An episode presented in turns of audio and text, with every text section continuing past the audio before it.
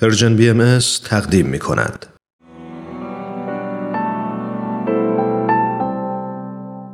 در این بخش از برنامه های این دوشنبه رادیو پیام دوست برنامه گزیده های از یک سخنرانی و بخش پایانی گزیده های از سخنرانی دکتر نادر سعیدی رو با هم میشنویم با عنوان از شاهنامه تا نامه به شاهان.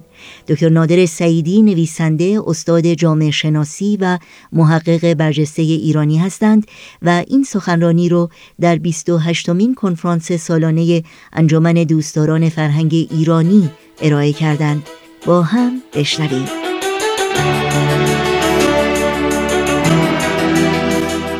آخرین مطلبی که بحث می‌کنم بحث دمده استبداد جهانی است.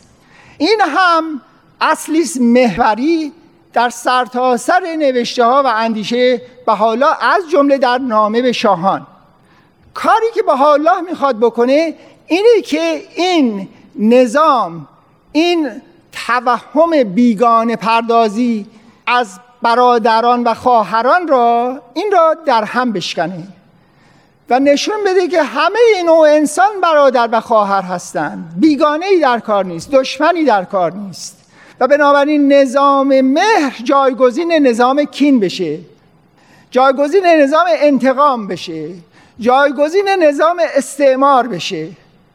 نظام استعمار یعنی من میهن خودم را میپرستم ولی نفرت دارم از جاهای دیگه. جاهای دیگه حقی ندارن و بنابراین باید منافع میهن من. برآورده بشه به قیمت منافع جاهای دیگه. چنین نوع میهن پرستی در آثار به حالا صد درصد نفع میشه یعنی استعمار. و بالعکس میهن دوستی مورد ستایش عظیم هست از جمله ایران که در آثار بهایی عبدالبها بیان می‌کنه که بهایان ایران را میپرستند. بهایان نه حتی دوست دارن بهایان ایران را میپرستند اما این دوستی میهن همراه هست با نوع دوستی. و بنابراین نفی استعمار نفی فرهنگ بیگانگی است. و این مطلبی است که در حقیقت بهاءالله می‌خواد اندیشه ایرج را بیاره و الان نهادینه کنه در سرتاسر سر دنیا. که همه بدونن که همه برادری همدیگه هستن خواهر همدیگه هستن بیگانه ای در کار نیست.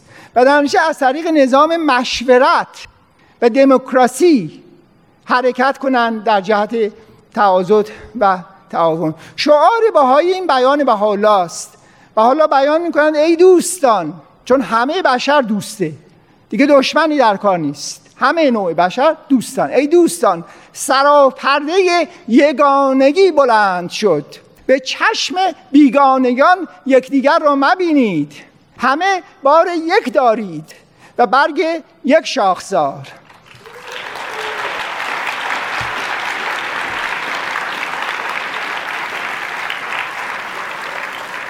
در اندیشه بهاءالله و در آثار او مکررن این مسئله تاکید میشه در کلمات مکنونه که در اواسط 1850 هست و حالا به بشریت میگه می‌دونید چرا همتون از یک خاک خلق شدید؟ و بعد توضیح میده برای اینکه هیچ کس فخر نورزه بر دیگری و همه همدیگر رو یکی ببینید. این تاکید بر اینکه همه ما از یک خاک خلق شدیم نفی نجات پرستی است نفی بیگانه پرستی است و بیگانه پردازی است. نه پرستی بیگانه پردازی.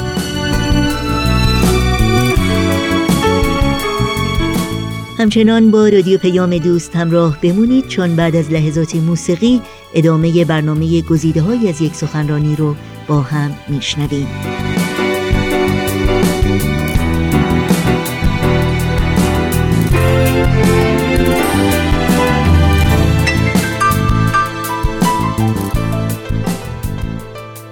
علاوه بر این همون کلمات مکنونه که تاکید می‌کنه که انسان ها همه از یک خاک خلق شدن.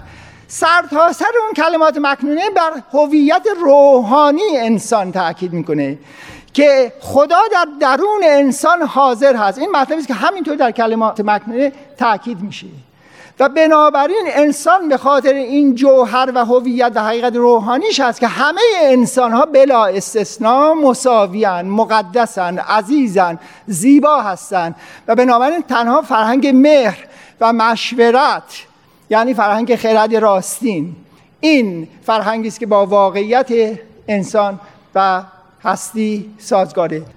در پایان این مسئله می‌خوام اشاره کنم که چرا بهاءالله اسم این نامه خودش را به شاهان می‌ذاره سوره هیکل.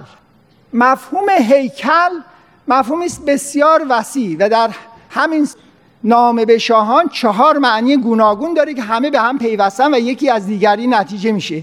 اما اوج این معنا این است که به حالا داره بیان می‌کنه که بشریت الان وارد یک مرحله جدیدی شده از تحول و تکامل خودش.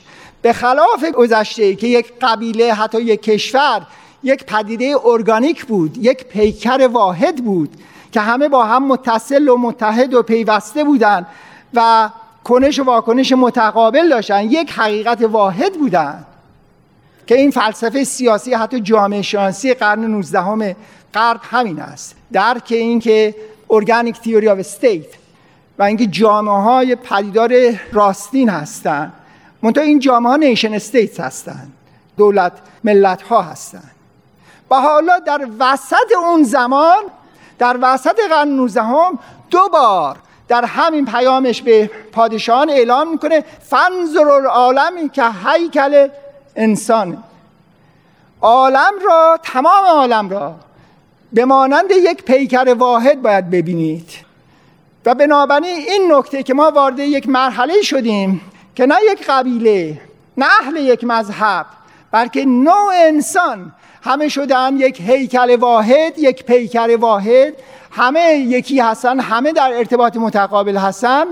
این از نظر به حالا مبنایی است برای حقیقت نظام جدید و اگر آدم ها می‌خوان به طرف عدالت و خرد حرکت کنن باید مبنای کارشون اصل مهر و مشورت باشه به خاطر اینکه همه دنیا یکی شدیم. و در هم شکستن نظام بیگانگی در هم شکستن نظام استعمار در هم شکستن ظلم اقتصادی و اجتماعی و از این روست که سوره هیکل نامه به شاهان حالا دعوتی است به صلح دعوتی است به دموکراسی دعوتی است به عدالت اقتصادی و دعوتی است به یک اخلاق نوینی که اصل یگانگی خودش را جایگزین بیگانگی می‌کنه. این فرهنگ فرهنگ وحدت در کسرته یعنی کشورهای مختلف استقلال خودشون رو دارن تفرد خودشون رو دارن اما در این حال خودشون جزئی از نوع انسان می‌بینن و روابطشون با هم نه از طریق کین و جنگ بلکه از طریق خرد مشورت تحقق میپذیره.